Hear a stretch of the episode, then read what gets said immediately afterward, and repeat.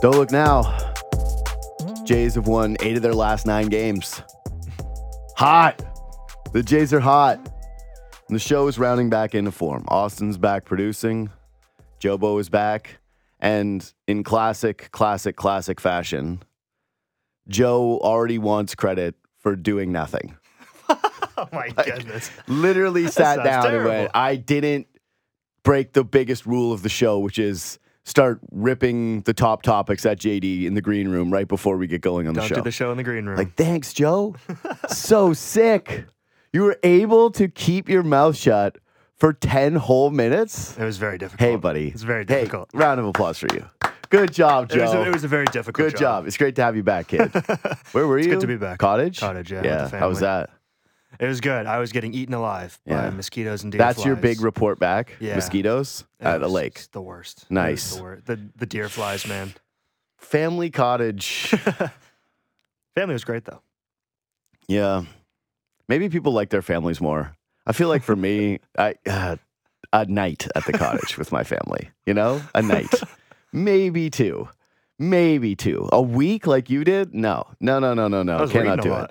No, cannot do it. I- I'm a little groggy today. It's like a Monday grogs I got going on. Jays are hot. I'm going to talk to Ben Nicholson Smith about them in a second. Uh, I started watching Quarterback on Netflix. Mm, Good start. good I, start. I just I am curious how they got the three quarterbacks because it's Mahomes. Yeah. You go holy, you go Kirk Cousins. All Mhm. right, and then it's Marcus Mariota. It's just oh, come on, I- poor Mariota. no, but I'm wondering if they did it because they wanted to have three very different storylines, or if those were the only three quarterbacks that would do it. Because this to me is an awesome series. Obviously, Netflix doing more of these things like they did the F1 series, then they did the golf series. They've done the, what's tennis is called full swing. Full swing. Breakpoint. What? Breakpoint. No, what's it called? Full swing's golf. Thank you, Joe. Yeah. Either way, yeah, exactly. They, yeah. they're doing all these series. I really hope the football one takes off Mm. because I, I love Hard Knocks, but this is kind of a this is kind of a refreshed view of Hard Knocks, a little bit different. Give me some of the best players in the game. Give me some of the quarterback perspectives. There's something weird about. I love watching quarterbacks watch film with their coaches. I could watch that all day, where it's just guys going over the tape and learning the playbook and sitting there with the backup quarterback. There's something about that content that just it does it for me. It just it it clicks with my sports brain. I sit there and I watch that and I go, yes, this makes me happy. And getting to watch Patrick Mahomes do that and Kirk Cousins do that uh, was very enjoyable for me. So yeah, there's some lameness, there's some cheesiness so far. I'm only a couple in Right.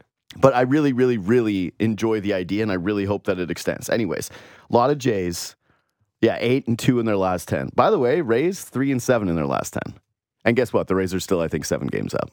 The So- Rays are seven games, six games ahead of All the right. Jays. Right on. Yeah. It's a thing though now. it's a possibility. it's not what it was. What a month into the season where it was a complete write off. Yeah. And all of a sudden, the Jays are game and a half up on the now also hot Red Sox and the freezing cold New York Yankees, who stink. Mm-hmm. They're three Yan- games ahead of the Red Sox and Yankees. Yankees absolutely right. Yeah, sorry, of course, because those guys are a game and a half back of the wild card, Yeah. which is where Houston sits. Mhm. Jays are in two hole. Yeah. Jays are sitting pretty all of a sudden after this nice little run. And so, uh, big couple series coming up. Padres, a more, you know, serious baseball team than some of the ones that they've beaten recently. Mhm. Not a good, we're not doing the face of the game conversation anymore between Tatis and Vlad Jr., though. That was once a thing. These are the two faces of baseball. Uh, uh, not so much. Nice win at the home run derby for Vladdy, and then did the classic. I'm using all the home runs for BP. you won't see any home runs in a game. Practice, I will hit the home run he hit a home run on the weekend. Yeah, I will hit the home runs. Yeah, I will hit so many home runs now. But it was, uh, but it was just it, it was nice to watch the Blue Jays actually score runs.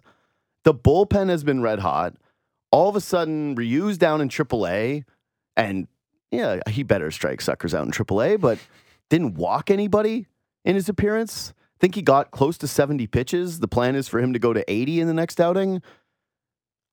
There's some optimism around the Blue Jays, not including anything to do with, you know, Mitch White or Alejandro Kirk, but the rest of those two guys, uh, other than those two guys, things are feeling good. So yeah, Ben Nicholson Smith at the letters, MLB insider and Janus analyst joins me now. What's up, brother? How are we doing? JD, I'm doing well. Uh, good to be talking some Jays with you. Yeah. Okay. Well, let's start with this. What are you most optimistic about from the weekend? Is it the offense or the bullpen? Uh, it's got to be the bullpen. I mean, they were they were great, with the exception of Mitch White loading the bases um, Yeah. to to round out yesterday's game. Uh, the bullpen was incredible, and you think about okay, they don't have their ace starting pitcher, they don't have their closer, so Mhm. they're going to need to rely on their bullpen this weekend against a pretty good Diamondbacks team. They didn't look good, but still on paper a pretty good team. They've you know came in ten games above 500 in first place, so in those circumstances, you just wouldn't be sure what to expect. But they really stepped up. Guys like Yimi Garcia stepping up. Nate Pearson was great Friday and Saturday. Tim Mhm. Mayza just throws basically one pitch and then gets out of that jam. Swanson was really good all weekend. So I, I think that the Jays, as they move ahead here, have to feel really good about their bullpen. And of course, you're going to look for upgrades. Of course, you know, maybe there is a way to improve on a guy like a Mitch White in that bullpen. But man, they are in a pretty good spot with their relievers. Yeah. Um, going into yesterday, the bullpen ERA was fifth. Their K per nine, which is this is the most shocking of them all because we we've talked at nauseum about how these guys don't have enough swing and miss in the bullpen, and I know Nate Pearson changed that to a degree, and then the way that Tim Mays has been pitching. But yeah, third in all of baseball, K per nine, and then walks per nine. They're first. They're not giving any free passes. It's a really, really good job that this bullpen has done lately, and it has been a bit of a quiet story. And so, yeah, it, it makes the most sense to kind of highlight them, especially no Romano coming out of this thing. But yeah, I I don't like you're right about the upgrade thing. Of course, there's always going to be shopping around. You can always potentially add a name, but given the resurgence of Richards, the way that he has just completely bounced back, the way I feel now about Nate Pearson, the way I feel now about Tim Mayza, the uh, the fact that they, you know, they're going to have a signing coming back into the mix for this bullpen, like I think it's it's safe to say right now, from my vantage point, it, it's the lowest of all of the priorities heading into the deadline, which is kind of shocking to me given where this front office has been with building this thing the last couple of years. Yeah, and you just think about the standard, okay, contending team, you're always looking for bullpen help, you're always looking for rotation help. Mhm. And the Blue Jays, you know, of course, you still have to stay in on those areas. Even with Manoah now back in the rotation Mhm. and Ryu coming back, you know, there's still the Gausman question and there's still the need for depth. So you're you're going to check and see if there's a way to acquire some sort of starting um, pitching help with the deadline. And the same with the bullpen, because even with Chad Green coming back, and even with Jay Jackson now emerging, and this bullpen looks really good, you still need to be in there in case someone trips on a dugout staircase in 10 days' Mhm. time and you need to know what the market is. So, you know, at the same time, though, for this rest of this season, and even now we're going way ahead, but even looking ahead to next year, next off season, I mean, Mhm. this is a team that's pretty well positioned from a pitching standpoint where they have five starting pitchers, they have a bullpen that's in place. This deadline and even this offseason, it's really going to be about adding bats for the Blue Jays. Yeah, I agree. Um, by the way, we've seen like the Gausman stuff. I watched you and Arden talking about it over the weekend, just on TV, and it seemed like, hey, they're just being overly cautious. Like, all right, now he's not pitching in the next series either. I'm like, all right, uh, we're still as confident that this is just kind of a nothing overly cautious situation because they have time they can use it. Well, they'll they'll end up giving him at least two weeks because Mhm. he last pitched on the Saturday before the All Star break, and he obviously didn't pitch this past weekend. And by the time he pitches next, at the earliest, it'll be next weekend against Seattle. So that'll be a nice little two week break. I mean, that's pretty much an unofficial IL stint as it is. Um, we'll see if he ends up needing a bit more time. Obviously, he's been able to throw on flat ground at Rogers Center, so that's a good sign. He hasn't been throwing a bullpen session yet, um, so still some strides to go there for Gausman. Um, but they are leading us to believe that they expect him back at some point pretty soon. Mm, okay. And then what about Romano? Same thing. Yeah, and he's saying that he's been able to, Go. um, you know, progress. You know, so he's I think in a good spot. I would expect that he pitches at some point against the Padres. All right, then you know I'm going to get into basically all the rehab guys here, just since this is what we're doing. We we like the Ryu stuff has been very public, and so I don't know what kind of mystery is left there, but I am kind of curious what you think his, you know, his role is going to be with this team. But you mentioned Chad Green, and he was always bound to be the hey, he's the actual deadline addition to the bullpen. This is someone who does bring swing and miss. This is someone who has pitched within the division, someone who I've like always been a huge fan of. but he's been like the news around him. If we're talking about him versus the other three guys, or even Ryu, who's been gone all year, it's been it's been far more quiet. What what's your understanding of where Chad Green's at? So he's he's in Florida physically, and Mhm. he's working his way back. He's throwing bullpens and live BPs. Um, he hasn't been in games, so they haven't started his game clock, which to me says he's behind Ryu. I mean, Mhm. Ryu is actually uh, progressing pretty quickly right here, even to the point that you kind of wonder if they needed to do something with uh, Gausman. If Gausman needed another week and he had to go on the injured list, would you call up Ryu and start him against the Mariners? I mean, Yes. I- don't think that, right? Like I would. I don't think it's the craziest thing to consider that.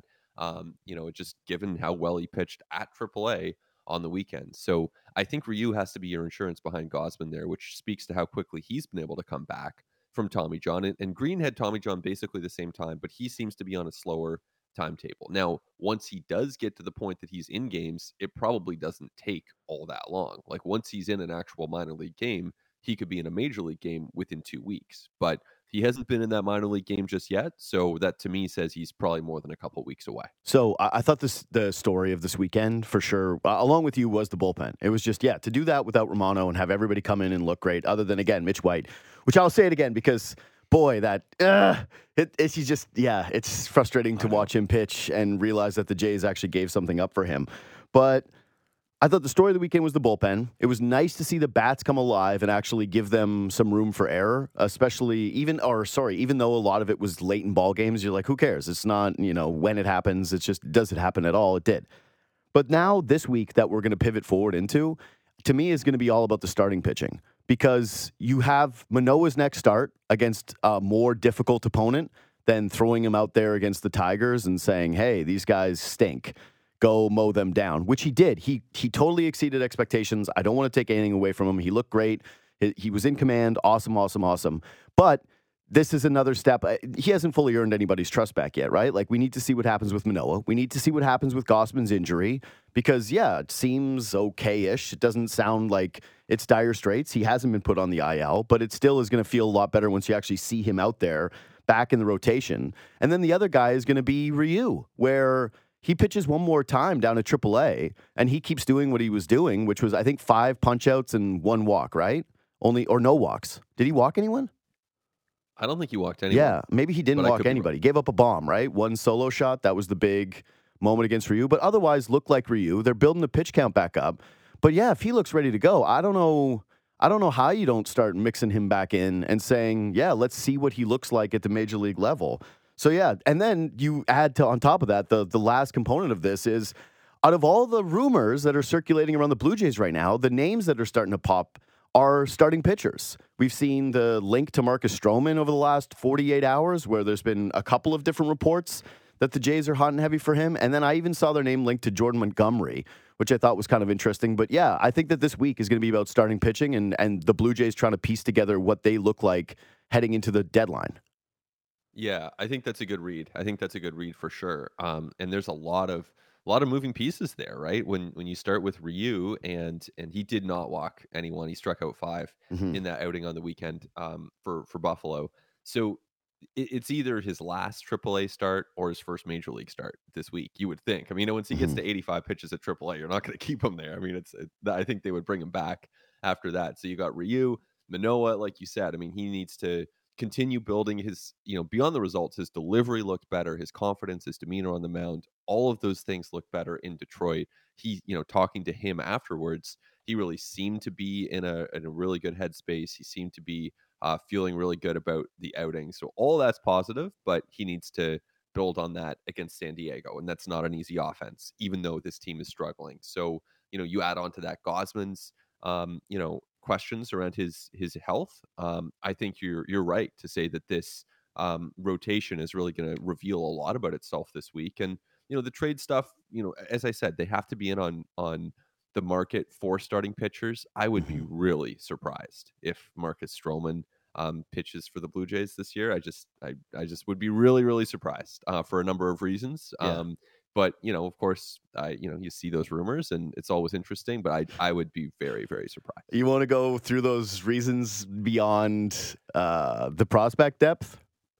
Sure. Yeah. I mean, well, yeah. So there's number one, right? Like Uh-huh. he's going to be very coveted, um, and the Cubs are going to have their choice of a lot of teams. So there's there's reason number one. Reason number two is I actually don't see starting pitching as the most pressing need. So even if the Blue Jays are going to survey things and be thorough, I don't see starting pitching as you know when they have potentially six starters. I don't know that you need to go out and get a 7th Mhm. Um, and then you know this is pretty significant too, but I, I just don't see Marcus Stroman being the guy that the Blue Jays pursue. Like I they know each other obviously really well. And I Mhm, I think that Stroman still has some fondness for Toronto. He mhm. obviously still has some connections here. Ultimately, the front office is going to prioritize winning. They're not gonna they're not gonna be sitting there thinking, you know, oh, do we it's not about whether they like the guy or not. It's about whether he can help them win. And Marcus Stroman can help any major league team win games. But we're still talking about someone who, you know, when he was when he was traded out of Toronto, like that day, you heard shouting from the clubhouse. Like It was something was going on. Like it, it was not a good departure. I don't know who was shouting at whom, but I was standing outside the clubhouse that what that day, and I heard shouting when he was traded. And then Marcus Stroman was walking out of the clubhouse. Myself and a couple other writers were trying to talk to him. It was his last, um, you know, moments in Toronto, and he just, you know, walks right past. You know, d- does not uh, talk to the media that day. Then look, it's an emotional day. Mhm. You know, these things happen. Um, but um, yeah, I just personally I don't see it. So you know, we'll see. I, I would be very very surprised. Yeah, the only way that I could see it is if the Jays were moving one of their starters back to Chicago. And that doesn't make any sense because there's no guy that makes sense for Chicago that Toronto owns, right? Like that I'm sure they'd love Manoah, but I don't Sure, think but- the Jays are going to do that. Yeah, that's what I mean. That's a non-starter. You're not trading Manoah for yeah, you're not trading big Manoah for little Manoah, you know? Like that's just not happening. it's just not for older Manoah. You're not going backwards with that one. So I don't really get it. But I will I will say this. How much of these next couple weeks do you think like the Ryu factor, the Gausman health, Let's say to a lesser extent to the Bassitt health. And I, I know the broadcast talking about rubber arm and all this different stuff, but Arden was mentioning how he was a little banged up going to the All Star break, and I don't know how much that's improved or something that can improve. Plus, what Manoah is going to do is actually going to shape how aggressive they get with that market. So yeah, I, I, I, just the starting pitching market. Yeah, like uh, let's say the best case scenario happens where Manoah starts to look like himself over the next couple of weeks, and we're like, oh crap, Manoah looks like he's back. Is there something that he can do essentially in two weeks to convince the Blue Jays that they don't need to go out and address this in a meaningful way? Same thing with like, because Oh, yeah. obviously if Gausman is hurt, then that changes the parameters. If Bassitt is hurt, that Yeah. changes things in terms of how aggressive they have to get. Hard to imagine that there's anything Ryu can do in two weeks, but it feels like Manoah has to be the biggest part of all of this that I'm talking about when it comes to like shaping their deadline plans with starting pitching. Yeah, because you know ultimately it seems like they have the numbers right now, so you want to have some confidence that you have the top of the rotation guys, and I think you know when healthy he's an ace. Berrios looks like a really solid number two starter, and you know beyond that you need one or two others um, to make your way through the four rounds of the playoffs that you're going to have to win if you're a wild card team. Um, which um, which I do agree, by the way, that the AL East needs to still be the target for the Blue Jays. Six games out, I mean, that certainly um, is a lot more appealing than playing a wild card series. So we'll see where that goes. But as for Manoah, I really think that if he can show them in two starts that he's able to stay within the strike zone, um, attack hitters in the zone, um, repeat his delivery, and just stay in that fluid, athletic attack mode. Then you're talking about someone who will be an effective, you know, let's let's not say an ace, but let's say a number three, number four starter. Like that's a better than a back of the rotation guy, and I think that's within his realm of possibilities for the next two weeks, and that would certainly help the Blue Jays as they move ahead here. Yeah. Uh, I just I can't imagine them taking what few assets they have. And, and that remains the thing from everyone that I've talked to is no, there's no surprise guys in the farm system right now that other teams are just mm, coveting en masse. They've got the same names that we've all heard. And yeah, so the idea of them being in on the Stroman type still doesn't feel overly realistic. But are, are you starting to get a sense of maybe some of the other Jays targets that they are looking at? I think it's pretty broad at this point. I think it's Mhm. really broad. I, mean, I remember last year this time, you know, they were looking at relievers, and the the list of names that they had was about seventy names, um, Hmm. seven zero. So I mean, Yeah.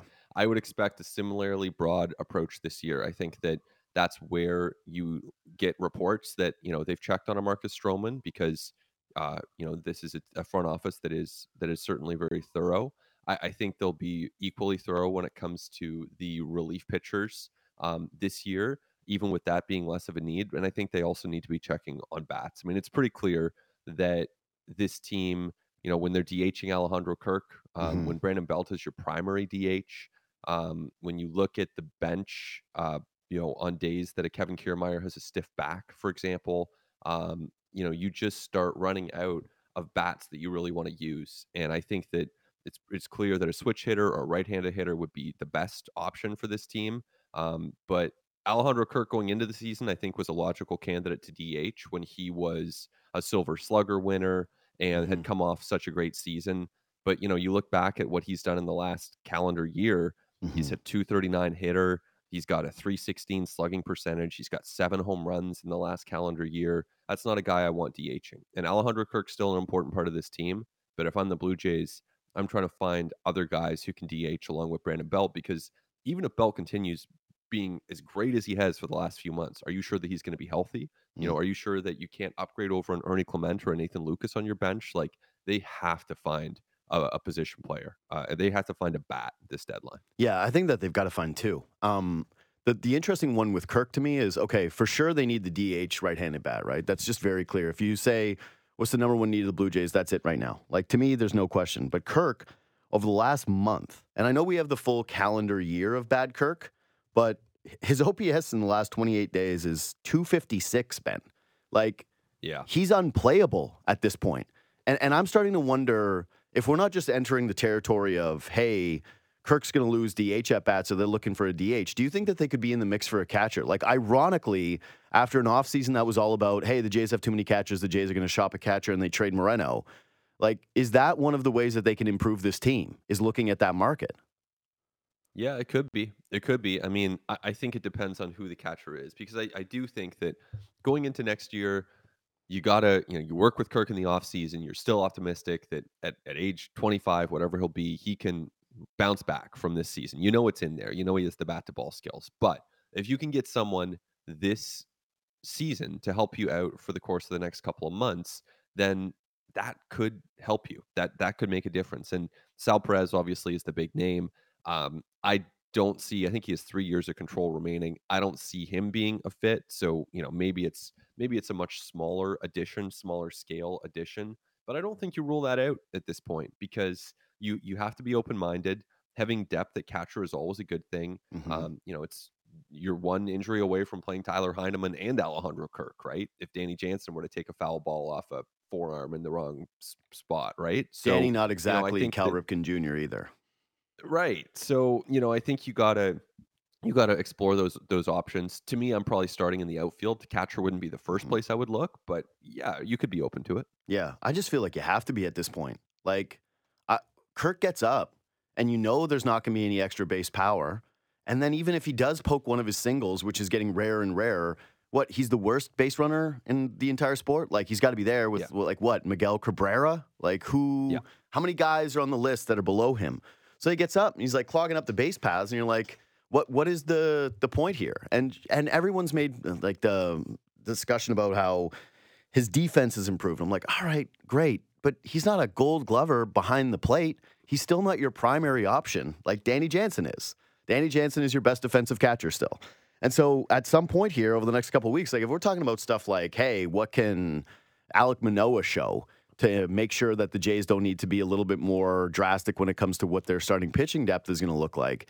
I, I just have to feel like catcher is, is growing in terms of import. You're right. I'm with you. I'd love to see the outfield bat. Um, I just want to see the DH. Shulman was on here last week, and I, I, I agree with his position, which is they need a right-handed Brandon Belt, like an older guy, desperate to win, who grinds out at bats, makes pitchers work for it, and can draw a walk. Like that would just be yeah. perfect. But if you told me right now today, hey, what's the number two thing that this team needs? I would say it's it's catching depth. Yeah, it wouldn't hurt. It wouldn't hurt. I think as it stands now, with the roster that you do have, Danny Jansen needs to be catching like four or five days a week. Exactly. Um, and, and, that's a big workload know, for him, man. It is. It is. And, you know, we're still you know, eh, two and a half months of regular season baseball away from the playoffs, and then you have a full month of playoffs if you're going to accomplish what you want to accomplish. So that's a lot of baseball left, and that's a lot of wear and tear. So you really do need to be sharing that, and that's obviously why I'm not saying seven days a week for Danny Jansen, but he's just hitting Mhm. so much better than Kirk right now. And you know, Jansen, uh, you know, same same sort of look for him, right? Last calendar year, he's got 19 homers and a 788 OPS. So Mhm. this is a guy who's really consistently been a very good hitter um, for for the Blue Jays, including in some big moments uh, like Oh, yeah. yesterday with that three run double. So you feel great about Danny Jansen. Um, I, I think if Kirk is catching Manoah, let's say, so he's in there once every five days, maybe he's you know DHing or pinch hitting beyond that once in a while, because he's still a good pinch hit option if you need a single. Um, you know, I, I think I think you're okay with that. I don't think you need to desperately go out there and try to add a second catcher if if Kirk's catching a couple days a week. That's totally fine.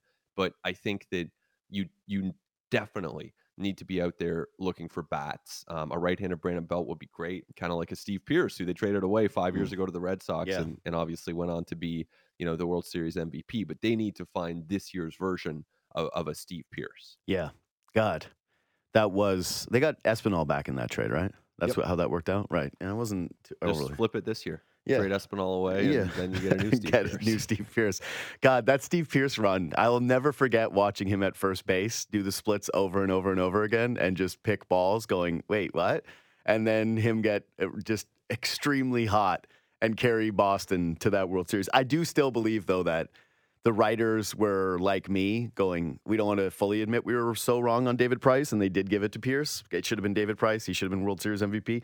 But either way, man, that was one hell of a run. Do you know who, like, who is that Steve Pearce to you right now? Because, like, I had Morosi last week. We were talking about it, and he strangely mentioned Bellinger. And I, I went, I don't, I, I can't see another lefty bat right now for them. And I just don't know where he plays or who he replaces. But he did make the point of this front office is a group where if they target someone, they're like they return to the scene of the crime, right? Who was the pitcher that was Yep. just in town not too long ago? Is it Heaney? Andrew Heaney? Yes. Yeah, where they were like, yeah, I turned the Blue Jays down again. And my wife went, don't you feel bad turning these guys down year over year? Yeah. But they, that is a little bit their MO. And I don't know if that's uh, the exact same with every front office. I'm sure if you like someone, you don't stop liking them immediately. But yeah, have you seen any of those names out there where you go, oh, you know what? The Jays liked this guy. And so don't be surprised if they circle back around when it comes to the deadline. Well, I do think it's a good point by Morosi that they do tend to circle back, right? And Kevin Gausman would be proof of that when you think about how many times they tried to acquire him before they actually did. Um, I- don't see Bellinger personally, just because I think they are much more likely to target a right-handed hitter. Um, but you know, you look around, there's not a ton of, of great right-handed hitters out there. I do think like where I gravitate is the Mets, and I, you know, they're seven games under 500 right now we'll see what the next couple weeks bring for them. You probably can't make that Mm. trade today, but I look at Tommy Pham and you know, he's 35 years old. He's got a 271 batting average and 823 OPS. He's stolen 10 bases. He's got nine homers. That's who you want to me. Like, I would not be surprised if Tommy Pham in the course of August and September goes and hits 10 home runs or, you know, leads his team in home runs. He might, the way the Blue Jays are going with not very much power from Springer and Vladdy and Kirk and you know Varsho and a lot of these guys that we thought might have a bit more power this year. Tommy Pham might hit more home runs than anyone on the Blue Jays in Yeah. the course of the next two months. You know, it's it's possible. I'm not saying it's likely, but it's possible. And so I I think that would be a name that I would point to. Yeah, I like that name. That's Ennis's name too. Uh, he's starting to get a little bit of popularity here, and I, I think one of the reasons you like Tommy Pham is the same reason that I like Danny Jansen, which is I just believe in clutch. And I'm doing this with you before we we pivot to something a little bit more. I don't even want to say serious, but what what is your like? You're a real baseball guy, you know. You're not me, who's just watching on the couch, having fun, you know, having a beer at the Rogers Center, going down there. But I really do believe that Danny Jansen is him, as the kids say, where he steps up in a big spot. And despite him not being one of the team's best five hitters, I go, this is great that you're here right now. We wanted you here right now. And I know that maybe some of this is a bit of recency bias, considering that he's had two massive hits, like in the last, what, two series? Three, yeah, two series or three series. But yeah, what do you make of it when you say like someone is a clutch hitter and like how much do you put faith in something like that? Well, you know, I, I kind of think Danny Jansen is one of the Jays' best five hitters right now, which is maybe a good thing or bad thing depending on how you want to spin it. But Mm, um, yeah, that made me. I, that made me feel both ways. Where I went, you said it, and I went, you know what? Yeah, yeah, he might be, and then I went, yeah, I don't know if that's a, the best. That's what you wanted. yeah. Um, as for the as for the question of clutch, I I think it's John Schneider's definition of clutch to say that it's doing the same thing you normally do, just with higher stakes. And I, I kind of like that definition because I, I don't think that you know Derek Jeter, for example, or David Ortiz, pick your clutch player in Sure. baseball. I don't think they necessarily did anything different mechanically or with their preparation. And the results were like Derek Jeter hit singles in spring training and he hit singles in May and he hit singles in the playoffs. And, you know, it adds up to an amazing, amazing career. Um, and, and David Ortiz hit hit home runs in spring training, et cetera, et cetera. So I, I think that Danny Jansen is basically doing the same things um, that he normally would do. I think the clutch is real. I think a lack of clutch is real. I think the pressure is real. Um, I mean, it is real. I mean, players talk about getting nervous. Players talk about you know the the mental side of it. There's definitely a skill to handling that pressure, and uh, sometimes it's experience. Sometimes it's you know you've been there before. And Derek Jeter played in October every single year, so it became kind of normal for him. And I have no doubt that that helped him. Um, so I, I think that there is a difference. Like some players are not good at handling the stress of trying to perform in a huge spot, and some players are good at it. But I think the guys who are good at it basically access their their May fifteenth mode, mm-hmm. and they are just consistent in accessing that. Yeah, I agree with you. The only part of it that I think is underrated, and I don't know how much of this Danny Jansen has right now, to be quite honest, but is that when you're someone who doesn't let the moment get to you and you're competing against someone, that can get to them. So you start to build that reputation Yeah. up. And, and I think that part of being clutch and that leveling effect is that it might rock the person that's pitching to you, you know, Yeah. or the hitter where they go, ah, man, I know this person's not going to make a mistake, or I know this person's not going to give me the easy out, that I'm going to have to battle through this. And that mental wear and tear, I think that that adds into the clutch, that the person's ethos, that their reputation, it, it actually has an impact on these games. It has to. Like, it, it has to. If you've ever, like, done anything, played golf next to somebody who you think is kind of clutch, and you're close and you're tight with it, you're thinking about stuff like that. You're like, ah, that this person's not going to mistake. Who's likely to, to make it? Me. And that affects you. And and I know that that's like, hey, you're not a pro athlete mentality, but I, I think that extends to everybody. I really do. I think that's all walks of life kind of situation. You're just around people where they know they have that confidence, and you start to doubt your own self.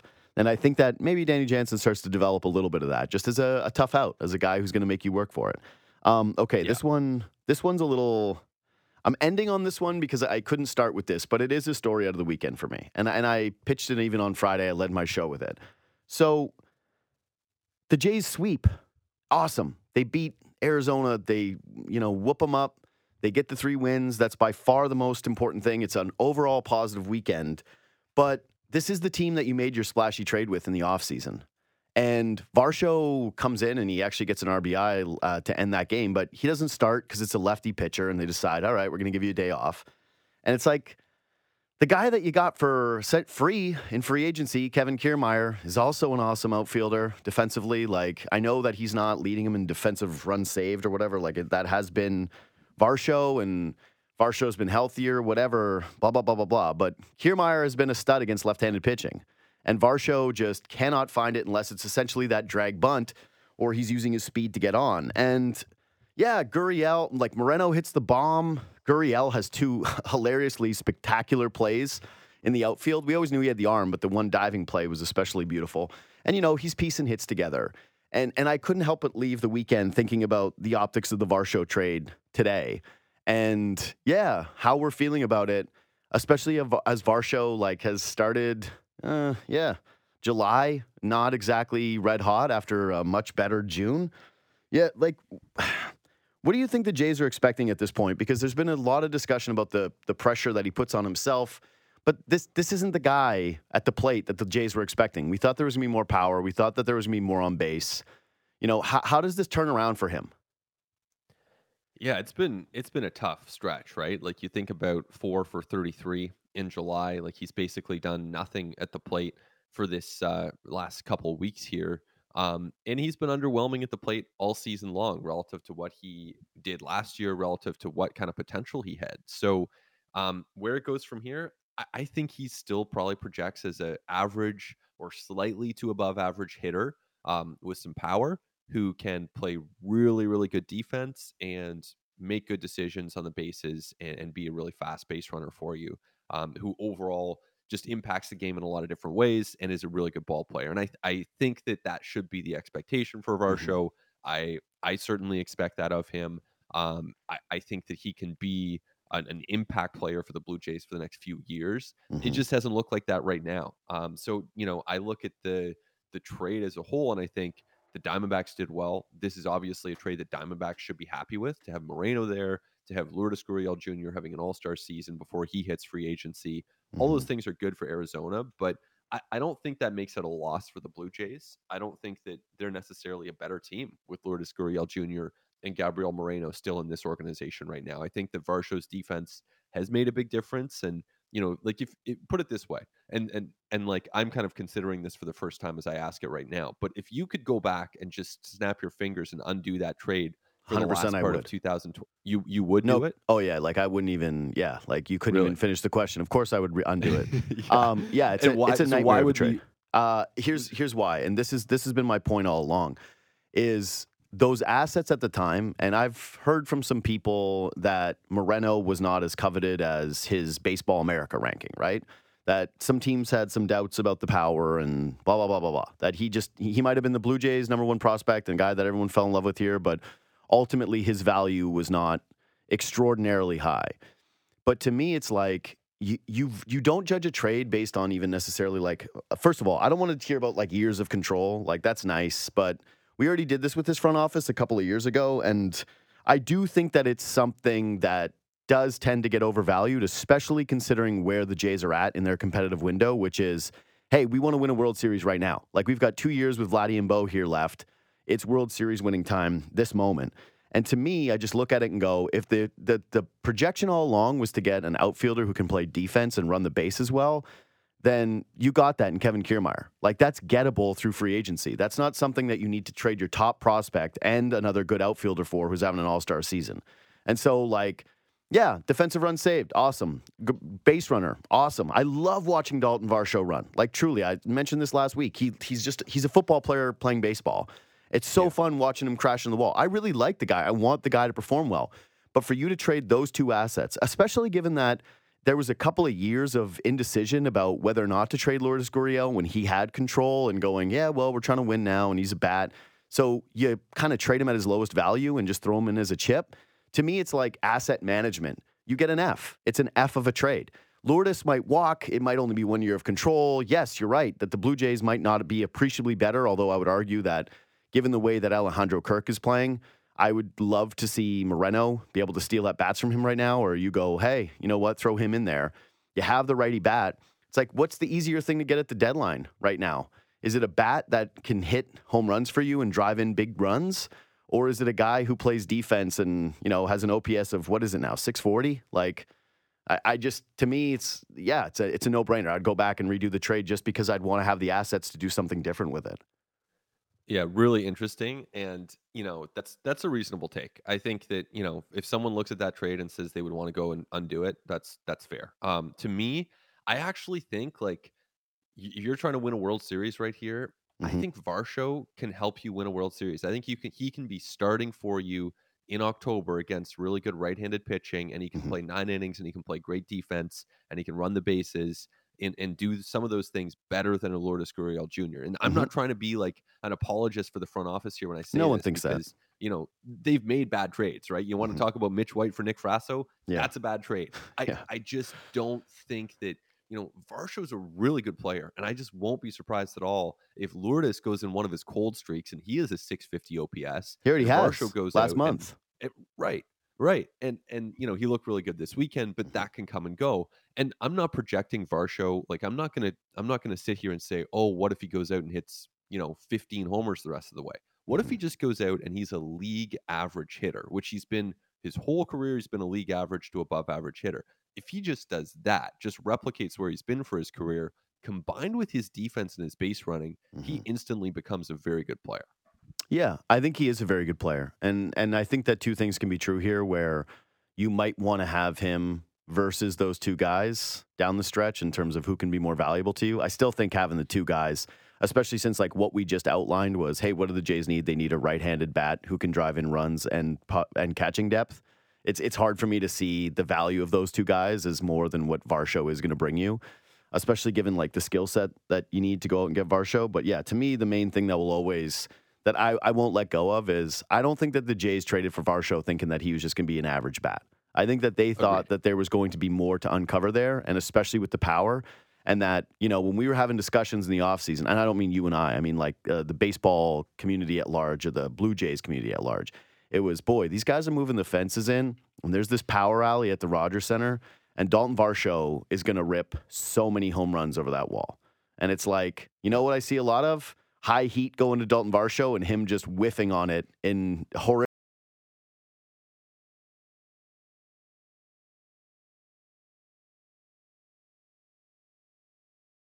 It's like bat at bat, didn't even put some contact on it, didn't advance the runners. Like, where is he for you? Because he's pretty high for me. Well, and you're right that there is seemingly a hole in his swing Yeah. where he can be pitched um, in in that way where you know it's high heat, um, oftentimes up and in, and uh, it's not looking good. Um, to me, it- you know, uh, yeah, it, it hasn't Yeah. been good. I almost like as we're talking about this though, like that for for some reason, watching hitters strike out doesn't frustrate me. Like it really doesn't bother me. What bothers me is watching pitchers walk guys, which, as you said, you know, Mitch White, like you're in, you're up five runs, you Mhm. can't walk the bases loaded. You can't No, do that. awful. It's just you can't do that. That frustrates me. And then what also frustrates me is, I know this wasn't your question, but I guess I'm just yeah, no, let's do it. Let's do it. This is what we do here. This is what we do here. Let's just keep going. Keep going. uh, so it's also when they make unnecessary outs on the bases. Oh yeah, Why? third like, in baseball. This team, like it, it- you know, I know they went into the season. They think we want to be aggressive on the bases. We want to we want to push it. Okay, Mhm. great. So you realize maybe this is May fifteenth. You realize, oh, we're actually pushing it too far, and so we actually should slow down. We let Kiermaier do his thing. We let maybe Merrifield once in a while do his thing, but basically we're actually going to be a bit more cautious on the bases. That should have happened on May fifteenth. Why No are we sitting here on July seventeenth? Talking about, oh, George Springer got thrown out twice, caught stealing this weekend, and Santiago Espinal uh, is is out there getting thrown out on on the bases unnecessarily when we just saw earlier that same game Mhm. Lourdes Gurriel Jr. throw show off his arm. Yep. I, I just think this team as a whole needs to get it together on the bases and stop giving away outs because they are not they are an older team. They are not as fast as they think they are, and they Mhm. need to start reining it in a little bit. Yes, one billion percent. I, I like. I've tried to do the why does the Blue Jays season feel more frustrating than it it normally should for a market that isn't like uh, this is the Blue Jays are not the Dodgers, right? Um, but they have been feeling like I would say the most disappointing teams in baseball this year. Mets with a bullet by a million miles. Mariners have been super disappointing. But I think if you if you polled like fan base happiness, and right now excluded because now they're red hot, so people would be kind of chill about it. But there's that feeling on the surface, like all of this is very tenuous with the way people feel about the baseball team. I said number one is definitely the division thing, is being in a wild card, especially an away team wild card. After what happened last year, I don't think that Blue Jays fans are feeling so great about it. But yeah, the other thing is what was the identity of the team supposed to be? It was like this mature, gutty team.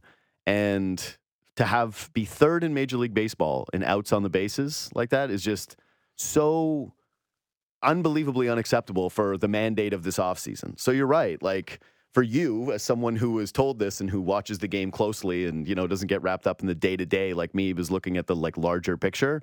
Of course, that's the one of the most frustrating things. Like, of course, that's so frustrating. And yes, the Espinal one against Gurriel, where it's like, that's your teammate for years. You know that's how he got Gold Glove uh, consideration is because he's got a cannon for an arm, and you tested it there. It's like it just it feels like absent mindedness at times, and that yes, I think as an observer, a fan, whatever, when you feel like someone isn't putting attention into detail and not caring, which is what that is. Like, yeah, that's the number one criminal offense, no doubt about it. You're right.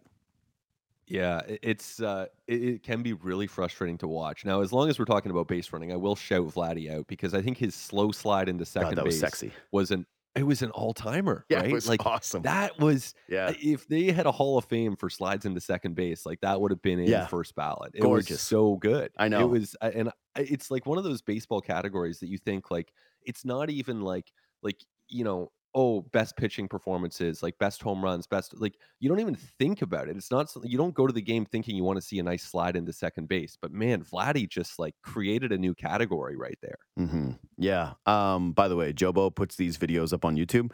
You better put the slide there on YouTube. All right, Joe. One thousand percent. All right. Good job. All right, Benny. Thanks for making time today, buddy. I always appreciate it. Thanks for the perspective. And again, go listen to Ben's podcast at the letters. It's excellent. Subscribe, review, watch him on TV. You see him everywhere. Right now on sportsnet.ca. Ben Nicholson Smith. Talk to you soon, buddy. thanks jd have a good one All right. Um, yeah. You put in here per baseball savant, Kirk is in the first percentile of sprint speed. Yep. So yeah. First percentile. He's percentile. as low as it goes. low as it goes. So yeah, um, the two things there. It's just it is it is kind of funny that those are the two areas that the Jays could improve on, which is a righty bat Mhm. like Gurriel. Although I would argue that, yeah, I want the tougher, more consistent out, and then a catching like they would love some catching depth right now. hmm Uh, I understand the bat to ball stuff with Kirk. It's clearly still there. I get that you don't want to give up on this player, especially what is he, 24, 25 years old? He's still young. 24. Yeah, he's 24 years old. Mhm. But if I'm looking at ways to improve the depth right now heading into the deadline, I want to see what Manoah does over the next two weeks. Mhm. He's got to look himself because you do have to be a bit more desperate for starting pitching if he starts to just walk everyone on earth and becomes unplayable again hmm but it's clearly the right-handed bat. I love the Tommy Pham idea. The people pitching that around, I go, "Yep, a guy just like that would be great." But then to me, it's does a catcher come around at the right price? Is there a catcher that can improve your depth? Where if the Kirk thing continues this poorly, you can at least have a defensible replacement. Mm-hmm. Because Heineman is not that. You're never going to go to Heineman, but maybe you want to go to somebody else. Anyways, quick break. Best bet, by the way, Friday, three for three on the tweet. Yesterday, I had the under in the Blue Jays game. Nightmare beat.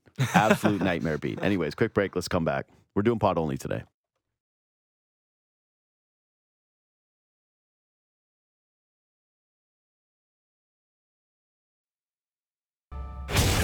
Sportsnet 590 The Fan. So, yeah, I mentioned it. One perfect day gambling on the Friday. Took Saturday off. I went out with some buddies Friday night. I was no position to be doing much on Saturday. I barely, barely made it to the couch to watch the Jays game. Was supposed to go. It Was not happening. It was completely out of the question. The second I woke up, I was like, yeah, no, this is not happening. But I do like a couple of things today. So follow me on Twitter and Instagram at JD Bunkis, and I'm going to post my bets there uh, like I've been doing lately. So keep sharing them, keep liking them. Uh, always encourages me to end up actually sharing more picks, more bets. Okay, so going to do podcast only today, and got a bunch of stuff. You guys, some of your topics today I really like, but my own topic is going to be the better one, which is all right. People are talking about the NHL midseason tournament. Like, sh- should the NHL do one? Like, should the NBA, their idea, just get straight up copied by the NHL? And at first I hated it, and now I don't know. So, anyways, head over to the podcast, subscribe to the podcast, leave five stars, and you can listen to that. We're going to post it wherever you get your podcast. Podcast only portion of the show continues there. Cool, cool, cool. Podcast only portion of the show. Um, Jobo is back, like I mentioned, from his family cottage time. So wholesome, so I sweet. know. Our young boy, you know, going out with his family and having himself a time. Mhm. Uh, okay, so yeah, I, I said it on the actual radio portion of the show. Um, NBA midseason tournament. Everybody's hating on it. Mhm. What do they call it? The NBA Cup, something like that. the NBA Cup. I didn't even see. I don't know. the Yeah, there's like a name. mid-season thing, and I, I saw some people just tweeting about it yesterday on hockey, and I went, "Yeah, all right, I'll, I'll Mm. think about this." And my initial reaction, as always, is, "I hate change. change stinks. Screw change. I'm not doing this. No, no, no, no, no. I, I'm the worst for it. I hate it. I hate Mhm. that. I'm I'm so resilient to change at times. Here's what I think is undeniable, though. If you have a single elimination tournament in the middle of the year, hmm and you're going to remove regular season games, why wouldn't you want that? Like what what what is the case against? People are like I won't care. The only thing here's the only fan base that should legitimately care about it mm-hmm. and not want it is Toronto because if they won the mid-season cup year 1, you know, or they were Oh. dominant mid-season cup champions and then they were just never winning Stanley Cup, they, that makes it worse Yeah. somehow. That makes it so much worse if Toronto was to win the mid-season cup. The oh Leafs my won god. the regular season cup. No, it'd be a- it would be. I want to swear because it makes me feel so sick. I saw it in your face. It makes me feel so sick thinking about them winning it. So I would be torn because year one, you wouldn't want them to win. Once they win a Stanley Cup, stack all the midseason cups you Yeah, want. I- exactly. but that's the point. No one thinks the NBA midseason tournament is ever going to be as meaningful as the NBA championship. Yeah. I will say this though 20 years from now, like it's a long time. These leagues are going to continue 20 years from now. 20 years from now, who knows? You might feel like, hey, this is really important. This has been around for decades. This has Mhm. been around for a full generation turnover. Yeah. If you're Jobo's age, you know, you're a wee child, then all you've ever known is growing up with the midseason tournament. So you might genuinely care about it. Like at some point, like again, I know international soccer, that's my but at one point, like what what's the one called? Is it FA The Cup? FA Cup. That was the most important one, right? The FA Cup, yeah. And then now it's it's just secondary to the Premier League. That's that's what I mean. Yeah. Is it, it's just like things change. Mhm. Time changes things. So I don't think that it'll ever be more important than an NBA championship. It's Yeah. more historical. It's just it's North American sports. We're not going to turn into Europe. But at but things do evolve. Mhm. Sports do evolve. And and here's what I will say about the NBA. As much as year one that thing's going to get dunked on, although it actually kind of won't because the sneaky part of this that not enough people are talking about, or maybe they are, I don't know. Hmm. I, I was going to say, like, I pretend like I've been listening to the discourse. I've been completely uh, uninvolved. Is that this event is basically made for NBA media, where they get to show up Las Vegas, have a hub, be at a tournament, hobnob, hmm you know, rub elbows and shoulders with the who's who of the NBA world. And listen, we all know I ain't sharing secrets out of school here. If there's one media group that is the cliquiest, it's basketball. If there's one that thinks that they're the most important, it's basketball, right? Yeah. every sport has their guys and gals that take it to a different level of self import. But basketball is pretty freaking high on the list. So, yeah, having all those media members be there together, having a good time, Yeah. feeling important, being at the event, they're going to shine a positive light on it. They'll tell the story well. That's great. I think for most part, fans aren't going to care about the Pistons playing, you know, the Hornets in the tournament. But maybe they will care about a single elimination game between Milwaukee and Boston. That's more interesting than just a regular Mhm. season game between the two. They just have to figure out with these tournaments what are the stakes? Yeah. Like, is there going to be an additive stake? How many regular season games come out of this? Because I do think what would be the ultimate prize, which would be so, so awesome, because the players would care too, because maybe the salary allocation ends up going to them, is if you reward these teams with a little bit more cap space or cap, you know, because they're never going to care about a draft pick. Like if you're like, oh, you get a compensatory pick, you can't do that in the NBA, you can't do it in the NHL. It's just Yeah. too stupid. Players aren't going to play for that. But like, figure out a way to incentivize both the teams and the players. And I think that it should go beyond just extra cash, bonus money. Yeah. Because we see that with the NBA All Star game where guys are like, we're rich, man. Yeah. They're already But if it can help the team win, where you go, hey, actually, you guys are going to be able to be given another mid level exception next year. The winning team of the tournament gets a bonus mid level Mhm. or, you know, 5% more cap space than the rest of the NBA. And it allows them to decide to allocate that to current players on the team or whatever. Like, yeah. now we're talking money plus team incentive too. Because fans don't care if players get richer too. That's Mhm. the main thing. How are you going to make the fans care about this more? Yeah. But yeah, I think we're all kind of this is a crap thing to say as someone who works in sports, but I think for the most part, we're kind of over 82 game schedules. I agree. 82 game schedules are becoming the way of the past where you're like, how much? Baseball's fine because it's every day in the summer and it's like not up against anything for large portions of it. Mhm. You can check out of a baseball season and check back in. I mean, the normies, like not professionals like you guys, just so you know, that was not, hey, Joe and Austin, don't worry, just take some downtime, dip out on MLB. Don't worry. You paying attention? But baseball, it's just easier to navigate 162. You don't need to feel as though it's as important. And it's always been that way. Yeah. It doesn't feel that way with hockey and basketball anymore. There's way too many games on the schedule where you go, oh, Raptors Pistons on a Friday night. Are you out of your mind? you think I'm going to commit to this? In the middle of January. Netflix just dropped, you know, or so Apple TV or whatever. No, Disney Plus just dropped season two of The Bear every episode. that or I'm Pistons it. Raptors. like, shut up. like, when half the players were all no load one- managing and the- the other half the- were injured. the players' parents would rather watch The Bear than those things. So if you're going to add a midseason tournament to this stuff, I'm just a little bit more receptive to it. We just need to get rid of the idea that everything is equal, that we're trying to create two championships here. It's like it's not. But we need more stakes for the fans. Mm-hmm. And so hockey would need to figure out what those stakes are. But you're telling me that a hockey single elimination tournament wouldn't be dope in the middle of the year versus Leafs Red Wings for the third time? hmm You know, Justin Yeah. Holl's second appearance back in Toronto. You're not excited for that? the Red Wings decided to put James Reimer in net tonight because they playing they're coming off a back to back. Like, come on. Let's be serious here. It would obviously be better. So everyone shut up, except for Leaf fans, because you're allowed to live in fear of winning the regular season cup. They're the worst. Yeah. That would Oh put my us God. into the gutter. First year Leafs regular season cup winners, never living that down. oh down. my goodness. You actually have to throw the championship game. Yeah, you do. For the fans. No, you do. you got to be in the championship game and you got to be like, take a dive. For the Take- fan sanity, yeah, take you a have dive. to throw it. Um, oh yeah, actually, um, probably do later, more of this later in the week. But the Aho contract did come down. Hmm. Oh no, wait, it's not done. It's just rumored to be right. We're still in rumor land. Yep. Still just So I'll wait until that's actually done. Rumorland. I'll wait until that's actually done before I give a take because I don't want things to shift. Anyways, all right, let's hit your guys' topics. We got to start with Austin. Yep. Austin. Austin's Titans. Austin Mackey, the Titans are, are so Austin. Hold on, let me ask you a question. DeAndre Hopkins signs a two-year, twenty-six million dollar deal.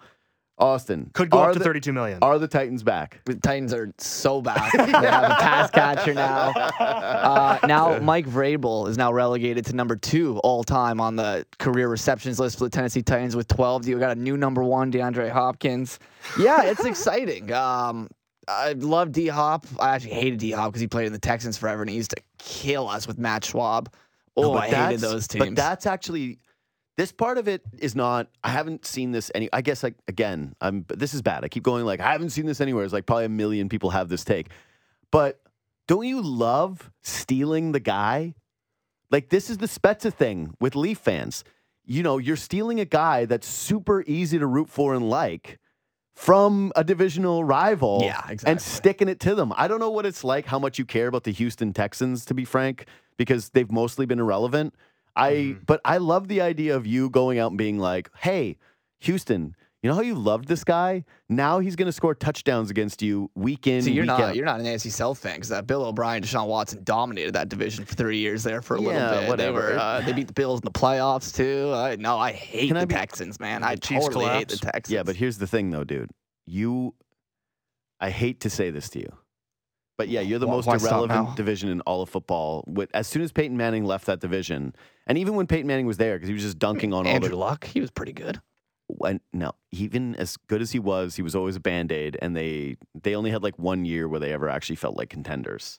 And your but your division is it's all the ugliest jerseys, it's the lamest teams. The only team with actual pedigree in the division is the Colts. Like they're the only ones that actually carry weight around football The fandom. Jaguars are fun right now. No, but it, who cares? There's Yeah. nothing. There's nothing the Jaguars can ever do to Yeah. be cool or relevant or interesting or like not a joke of a team. Like they're called the Jacksonville Jaguars. Yeah. It's just it's just not a thing. It's just never gonna happen. So yeah, DeAndre Hopkins, we're very excited about it. Great, thanks, JD. Really happy to I'm just ta- saying the talk rest to you of football about this care with about your you. rivalry. JD just But, brought it up to uh, dunk yeah, on the yeah. whole division. Awesome, awesome talk. DeAndre Hopkins, really pumped. I do think though that the Titans are the second most respectable team in the division.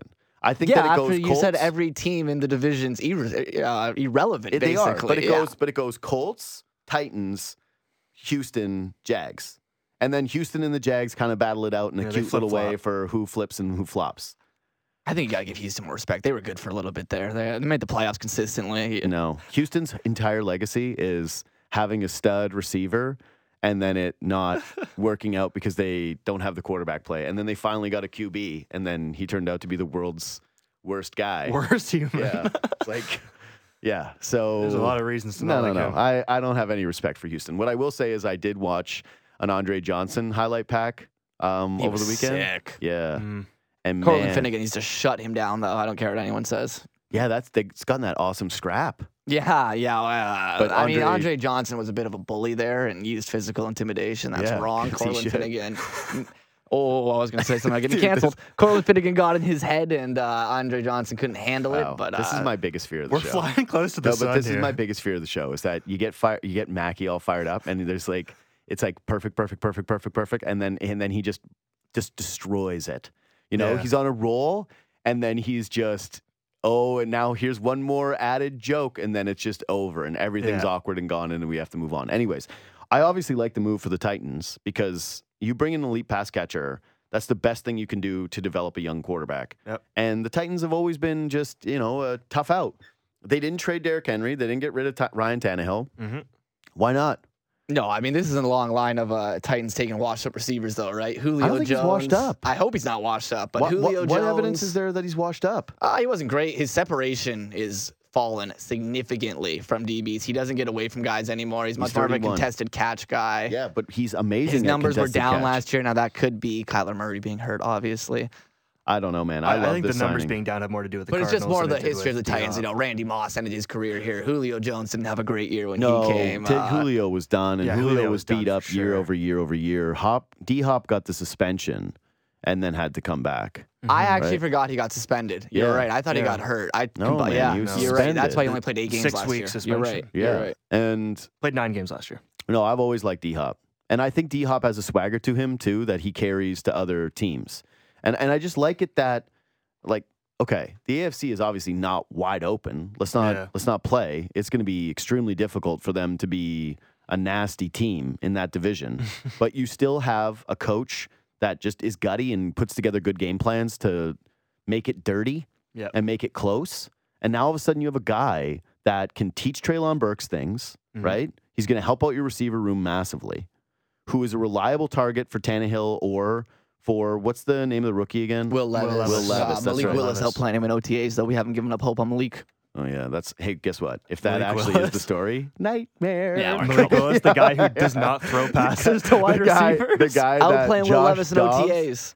The guy that passed Josh Do- or got passed by Josh Dobbs. Yeah, Yeah, it's not great. It's not No, great. that's Didn't not complete good, a pass yeah. to a wide receiver in his first game. I Yeah. kind of wish, if I'm being honest with you guys, like they and this, the Titans never do this. The Titans always win seven, eight, nine games. That's kind of the motto of the franchise. But I kind of wish they tanked for Caleb Williams this year. And I think if you get Caleb Williams, but you, you were- reset the entire franchise. You you're going to be good for 15 years. I think this guy's special. So sure. that's the direction I wish the Titans had gone in. But if they weren't going to be able to trade Henry, if they weren't going to be able to trade Simmons, if they weren't going to trade Tannehill.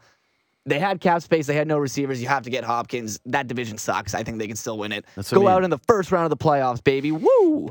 the division rots. You're Yeah. going to have a Colts team with either a rookie quarterback or Gardner Minshew. Going to have a Jags be the favorites. What does that tell you?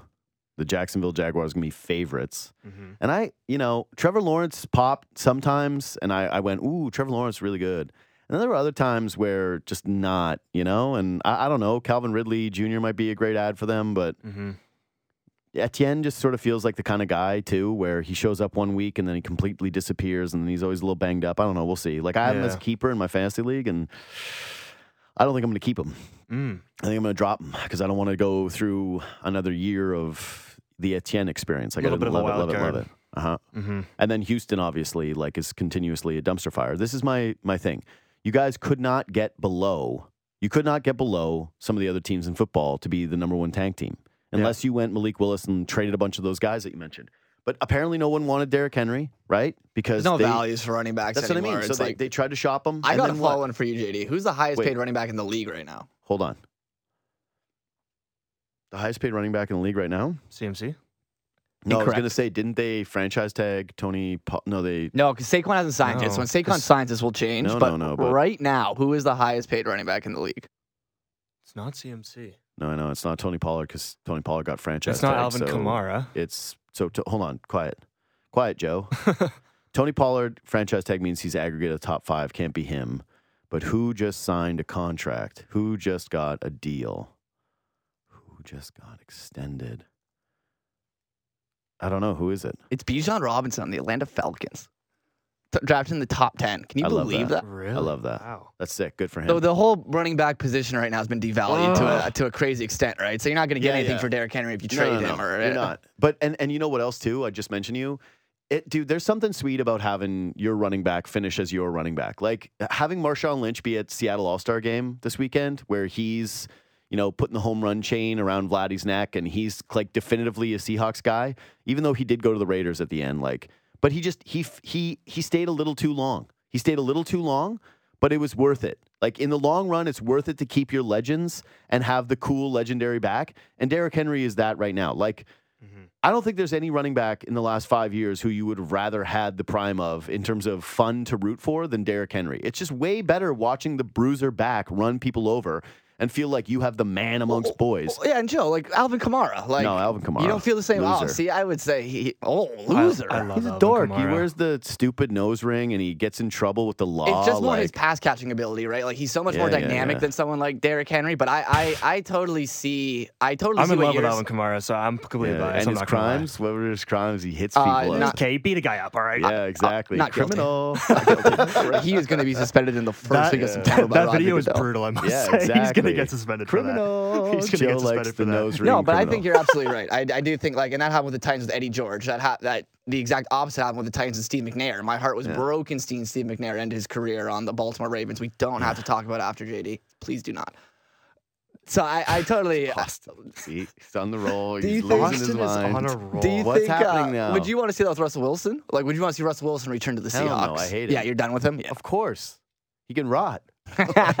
Sherman. There's if nothing- Sherman had gone back to the Seahawks, would you have wanted that instead of Yeah. him ending his career in the Bucs? So yeah, sure, and no, he- there's something to be said for that for sure. Yeah, but I like never trading him too and going for one more ride. I don't mind it. I just think that the Titans are they the same team. They're gonna be gutsy. They're gonna have Tannehill be gutsy. They're gonna have Derrick Henry, and they're gonna have now D Hop. They're an Mhm. old team, but their defense is good. They're well coached. You got Simmons.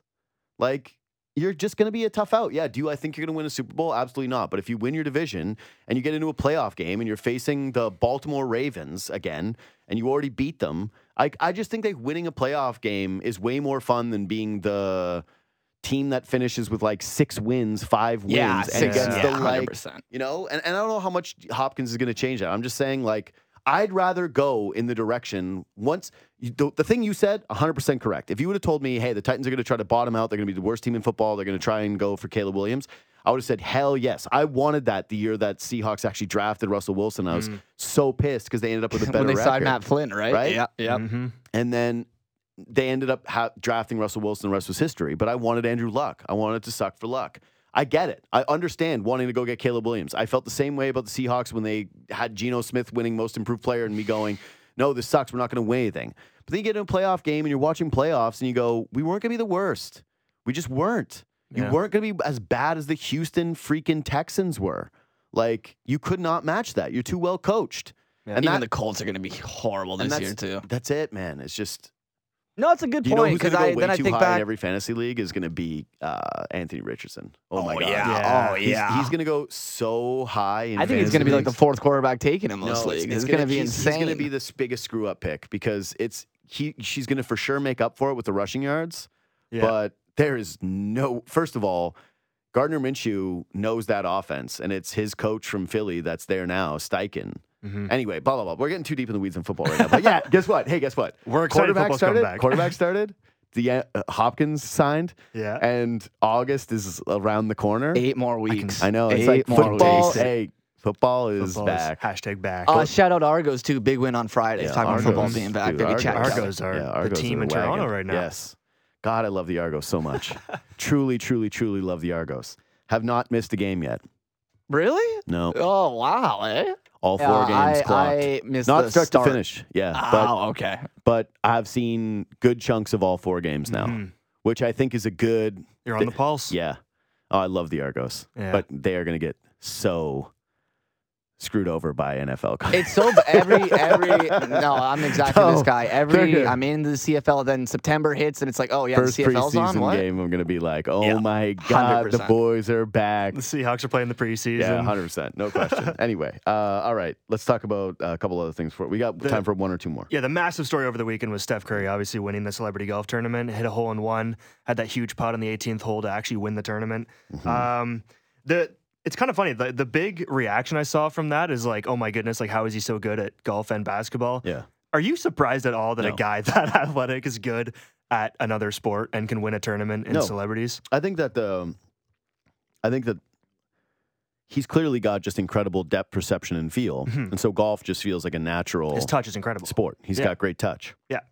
Um, I am a little surprised that it's like, I, and I know Tony Romo could have finished higher on a different day, but it's like the Yeah, amount he's of won the times, tournament before. Yeah, the amount of times that we've heard about Tony Romo for him to be eighth and for him to be first. Um, I'm not surprised at all by Steph. What I'm I'm more interested in is I heard Adam Stanley on the morning show today with Uh, my yeah. boys Guns and Sam say that it was bigger for golf than Rory winning the Scottish Open, and I 100% agree. Yeah. Like, why? First of all, if you're anybody who doesn't play golf and you see Steph Curry hit that shot and you see how fun that is Mhm. And what a joyous moment it was for him, His reaction to hit the hole in one. that would make me want to play golf. Yeah. It wouldn't be watching the stuffy hypocrite win a golf tournament I didn't watch. Mm-hmm. And then just like celebrate just with a but it's like bump. golf fans are watching the golf. Yeah. You know, it's it, there's no one stepping into that silo going, I normally would have never watched the Scottish. Now I'm watching. It's like, no, duh, that's bigger for golf. Yeah. Like obviously it is, but it's a brilliant take by Stanley. Like just to have that ready in the chamber in the morning and just like shoot that at seven forty or Mm-hmm. Fire whatever it AM. off. Right to start the week. Yeah, right in Gunning's Rory Loving heart. Just sing it right yeah, at him. just blasted him with it right in the morning. Oh. Guns is all excited about Right in his the guy. It's just like bang. No, yeah, I'm not surprised Steph Curry's good, and I don't know. I just yeah, yeah Are, are you a golfer at all? not really. I like Not that. I told you disc golf. Disc golf. Yeah, ball golf was too expensive. Man, I was broke for years and years Mm. and years, and it's like the golf culture. I was not a big fan of either. I'm just, bad at it and I get mad too quickly. I know. So I'll miss my fourth shot of the day and I'm like, this game sucks. And then I'll hit one halfway decent shot and I'm like, we're so back. The Um, sport's back. let's wrap this up. Let's wrap up and we'll save some other stuff when Simon's back tomorrow. Sounds good. And then, yeah, no Jays game tonight, which is kind of weird after you come back from the Yeah. All-Star break. Let's have a night off immediately. There should be an Argos game tonight. They blew it. yeah. Should be watching Argos. Well, we Monday came Night back from the Football. All Star break. Hot I do. sweep, I and do then- hate when people have that take where it's like, oh, there's no MLB All Star games on the art. They just put CFL games. It's like, yes, the guys should just play with two days rest, three days rest. Like it's Yeah. still football. You can't just turn it around that Yeah. quickly and turn their bodies around and be like, hey, yeah, there's no sports on, guys. Get out there, play. Come Austin's on, hot. Not the Elks, cattle. though. It's Elks? like what? So we all want to talk about The how Elks they're have not lost, assets. what, 20 home games in a row now? Yeah, Elks. Eesh. No, that's actually horrible for the league. Like that's Well, not yeah, that's that's not really funny. bad. Like Edmonton's a Oh, huge. that's not funny. Oh, okay. Oh, sorry. Sorry, purist. Uh, yeah, it is pretty funny. 20 home games in a row is an No, because like Edmonton, if they don't get people in that building, the league could shut down because they're huge for revenue. Yeah. So it's it's bad. It's Chris Jones. Get it together, buddy. Figure Mm-hmm. it out. That's the longest. they picked home such a horrible name when they changed names Yeah, that they this is the curse. They You think the so? curse. Yeah. The Elks is bad. They, they, they did it because they wanted to keep the EE brand, Yeah. and it's Ugh. eesh. There's there's there's Elks in Alberta. Ed, Well, yeah, Ed- there- there Edmonton is. Elks rolls off the tongue n- like a like ugh, a knife. it scrapes off the tongue. that It- cuts your tongue on the way out. Edmonton Elks. What team do you play for? The Elks. What is No. that? It's a club for old men, not a football team. Anyways, all right. Thanks for subscribing. Thanks for viewing. Share it. If you want to play Botano, hit me up. See you soon.